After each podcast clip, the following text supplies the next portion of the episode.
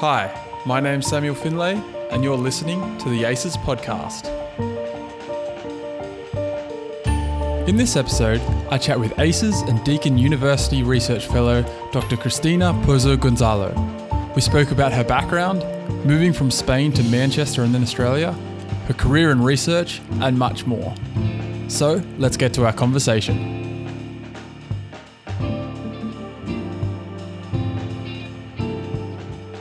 So I'm chatting with Cristina on the podcast today. Cristina, thanks for joining me. Uh, thank you for having me. How are you doing? How's life during COVID 19? Well, it's a bit tough, I have to say. Uh, trying to keep busy. It's good that we can still work uh, from home, so we are busy most of the time and just trying to go for walks and um, maybe doing something additional, you know, reading books and things like that to keep sane, I guess. And you're at Deakin University. Have you been going in at the moment, or are you at home full time? Yeah, I'm at home. I'm at home uh, full time. So we are no, we are still not allowed to go into the offices. So we're waiting, waiting for changes at the moment. So we'll get into your current role in a moment, but let's first go back to the beginning, I guess, and we'll start with your PhD experience. I believe you did that at the University of Manchester. Can you explain what you did for that? So I was I did my honors uh, in Spain in the same university where I did my degree, and they had some connections with um, uh, with where there was my supervisor during the PhD, and they asked me if I wanted to go there. And for me, always I, I wanted to go overseas since uh, for so many years. So that was like a great opportunity to do the PhD and also going overseas. So that's why I decided to yeah to go to Manchester. So what was your PhD focused on? So my PhD was focused on conducting polymers, uh, and uh, it was about synthesis of uh, new conducting polymers and synthesized by electrochemical means. So some of these polymers they were used for different applications, so for example, like electrochromic devices. So that means that the, these polymers they could change color when they change the potential. So it has a wide range of applications as well. So yeah, that was my Right, and you mentioned Spain just before. That's where you're originally from, right? Yeah, yeah, from Zaragoza. So that's a city that is between Madrid and Barcelona, halfway between both big cities. And yes, I already my degree in chemistry. Yeah. Right, and were you always interested in science growing up? Was that something you always wanted to do after you finished school and at university? Well, I, I, guess when I had to decide, I always wanted to do science, so that was for sure. And I guess uh, more in the creative side and curious mind, I guess. So that's why I think most of the people maybe do science. Um, and, but when I finished, it was a complicated time. I didn't know what I wanted to do, so it was between uh, chemistry and math, to be honest but then I, I decided to do chemistry. I think I, we have some tolls in the in school, and I thought that was mm, like a nice uh, uh, area to focus. So yeah. So moving from Spain to Manchester, how was that transition? Oh, it was tough. Because it was also the the first time I was leaving home so living by myself in a foreign country with another language, uh, so it was it was really really hard. But uh, I guess you learn from the experience, uh, become a different person as well. I guess stronger. So yeah. so, what year did you finish your PhD? Which year? Yeah. Uh, 2002. Okay, and then after finishing your PhD, did you jump straight into uh, work and further research? No, I took a bit of a time off. Uh, I went back to Spain, so by that time I already met with with is my husband now. So we back together to to Spain. So he was uh, working at the university, and I was t- taking some time off, and then uh, we started looking I guess after a while starting looking for a, a new position uh, in Spain. And yeah, that's what I that's what I did to find uh, another job. So that was in a research center. Also in Spain, that was in San Sebastian, and um, so I was there for seven years doing more, I guess, more research, uh, more applied research, working more with industry in in general. What were some of the projects you worked on throughout that time? Well, they were very diverse. So I used uh, some of my skills during my PhD. So work a lot with conducting polymers. Uh, I did loads on uh, electrochromic uh, devices, but also in other electro-optic uh, devices with collaboration, like for example on solar cells. Uh, I work. I did very fundamental research as well on different monomers. I work on thermochromic materials as well. That was with industry partners. So I did yeah a, a wide range of variety so of, of projects. So I guess um, what you learn during your PhD is that you can be very flexible and then you can apply your skills to other areas. So then you moved to Australia and Monash in 2011. How did that move come about? Well, so I guess it was um, I wanted to change a bit. Uh, so I already did uh, more applied research and so I wanted to do something different, and that was the time that uh, remember it was the economic crisis started mm-hmm. uh, very strongly, especially in Spain. So we decided maybe to come to Australia is like a better choice, um, and that's what we did. We moved to Australia, um, and then yes, I started working with uh, Professor Alan Bond uh, in Monash just for a few for a few months. But that, that was really good, really good experience. And while I was there, because it was a short period of time when it was available, I, I contacted also uh, Professor Maria Forsyth, and it was uh, it was really good that they have some uh, projects going on. So I started working with uh, with Maria and Maria's group. Right. So you moved from Monash to Deakin. Yes. Yes. And so, how you've been with Deakin for a while now? How long exactly? Uh, oof, from 2012, I think. Yeah, so many years now. yeah, I guess it's become your home now. Yes, yes, it is. It is. Yeah. yeah. So you're a, a senior research fellow at Deakin at the moment. Yeah.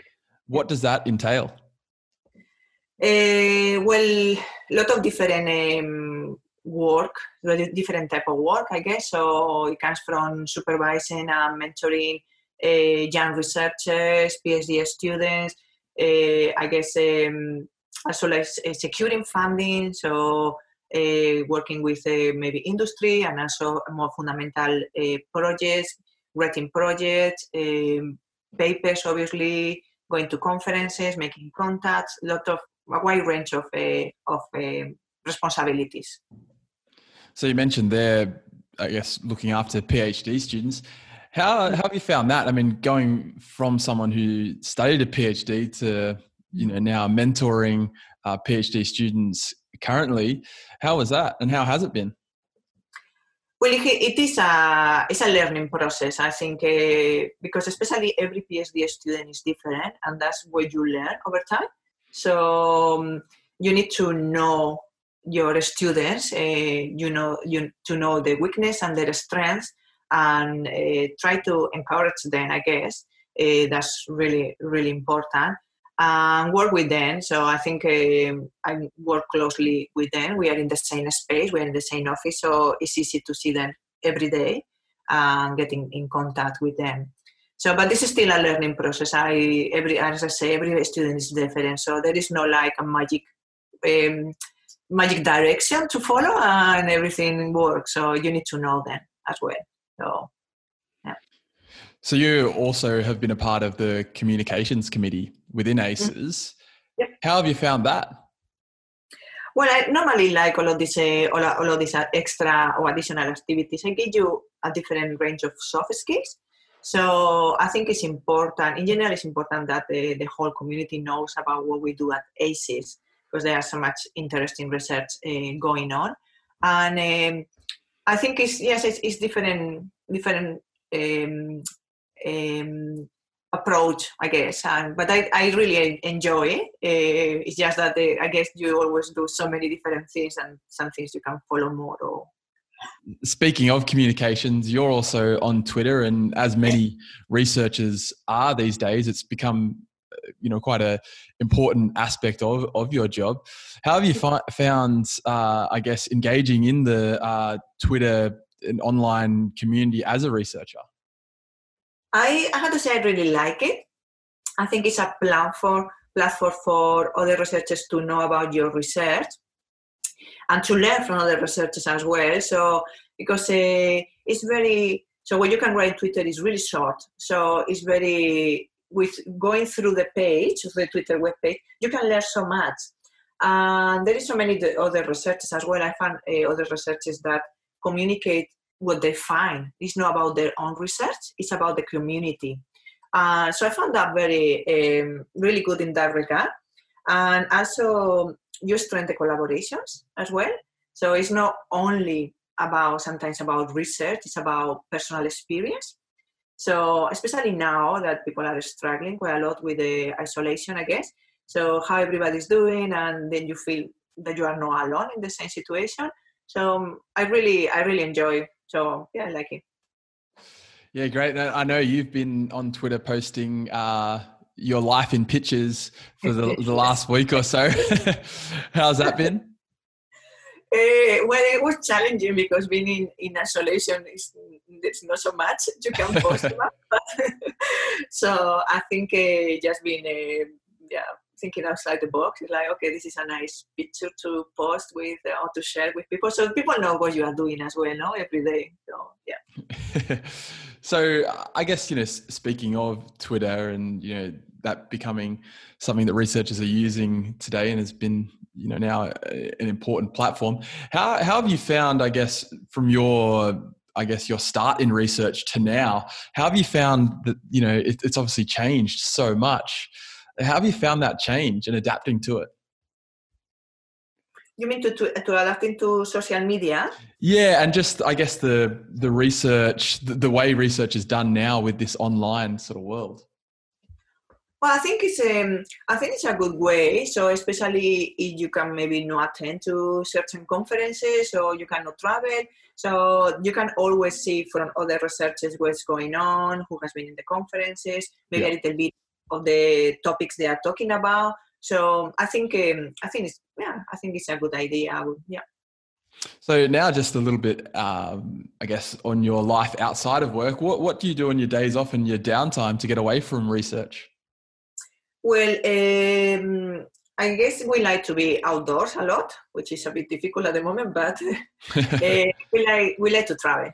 We like to travel a lot and going, uh, especially overseas, uh, go to other countries, uh, learn about other cultures. And here in Australia, we uh, we try to go maybe to the countryside or wineries, things like that. They are, uh, I guess, outdoors in, in general, outdoor experience. Um, and yeah, so, uh, some something I've been asking everyone that I've had on the podcast so far, and I'm interested to hear if this applies to you. But do you have maybe a morning routine or something that you do every day that helps you approach a day's work? Oh, um, I don't think so. I just, um, I don't know. I guess I maybe one of the things I try to do is the day before to be organized mm-hmm. by the day, by the next day. So uh, just to know which meetings I'm gonna have and uh, what I want to achieve on the on the next day, so I can prepare. I go to work and I'm prepared for the for the day. And I guess during work, it's important to have a bit of break from time to time, a bit of social break. So you can maybe go for coffee I don't know, uh, with some of your colleagues and, you know, talk about life. And so I think that's uh, that good approach as well. Or going for a little walk. Sometimes uh, you are in front of the computer and you cannot move forward. So go for a little walk. Things like that. Yeah. Yeah, coffee's definitely be one of the things that everyone's mentioned. yes. it's important. It's crucial. yes, it is. It is. so I guess if you weren't doing research and you, you, didn't decide to study science, what do you think you'd be doing for a living? Hmm, it's an interesting question. Um, I think something creative. I like, I, I realize what I like about research a lot is about um, making sense of the of the experiments that we have. So I guess something on that lines, you know, like uh, how to connect different pieces to come with a story uh, I'm not sure if there is a job for that, but uh, I think it has to be something on the creative side. That's for that's for sure. but um, I don't know. I have I, I I guess I asked myself the same question so many times, and to be honest, I'm not sure what I be doing. So um, I guess even within science, there is so many different things that you can do. It doesn't have to be research only. So you so definitely made the right decision then. I guess I guess so. Yeah, So. so I wonder if you've maybe got any advice to you know someone who's just starting out in research or maybe a phd student who's currently working hard on their their research project? So um, i think there are different different things to consider. So we all know that research is hard okay? So i think let's just put it there. But uh, i think you need to be very passionate about what you're doing and also being very curious so i mean like uh, asking questions all the time like why uh, why this experiment is giving me this result, result and uh, try to understand exactly um, what is happening. So I think a curious mind is really, really important. And also, like, uh, there is uh, there is times when nothing works. I think we all have gone through that. But um, I think an experiment that is not working is still a result. You know, like something that you think it will be working is not working. Why is the reason for that? So I think it's, it's that, and um, don't get frustrated. So to do something different uh, or go through some, another research for that moment, or so um, I think these are the, the main things, and and work hard, I guess. So work hard, but work efficiently. So I think it's not about working a lot of hours; it's about getting the most of your research and your time during the research. Some great advice there. And just to finish up and to bring the podcast to a bit of an end, I guess, is is there anything you're, you know, looking forward to work on maybe when COVID nineteen finishes? Is there any projects that you've got on the horizon that uh, would be worth mentioning? Uh, well, yes. I mean, we started uh, for the last year or so uh, working on which is the circular economy model. So it's just about getting materials and resources in life as long, as long as possible. So we are working on energy storage, as you probably know. And so we want to give these batteries a second life, prolonging the lifetime of these batteries, but also recover some of the key materials uh, or expensive materials that they are in the battery by for different applications and also through different methods. Always, always thinking from a sustainable uh, approach. So that's something that we are currently working. So we have done quite a lot of research, especially on neodymium, that is a rare earth metal. It's very scarce uh, at the moment, um, so it's a critical raw material. But we are expanding on other um, metals that they are present on lithium-ion batteries, for example. So there is a, so that's something that it will be starting soon. So we have some students starting hopefully soon, and that will be our next research. So that's something very exciting, thinking about reducing waste in general, yes, and reducing uh, hazard in the coming from the from energy storage batteries. Yeah. Great, some exciting times ahead. Yeah. Well, thank you so much for joining me on the podcast. It's been a pleasure to chat, and um, all the best and stay safe during COVID nineteen until we're yeah. out at the end of the other side of the tunnel. Yeah, same for you, and, and thank you for the for the interview. Thanks for listening to the ACES podcast. For more episodes like this one, be sure to subscribe wherever it is you get your podcasts. You can also find more information about ACES on our website, electromaterials.edu.au. There you'll find links to our various social media platforms. And you can also follow me on Twitter, at Samuel Findlay. Until next time, thanks for listening.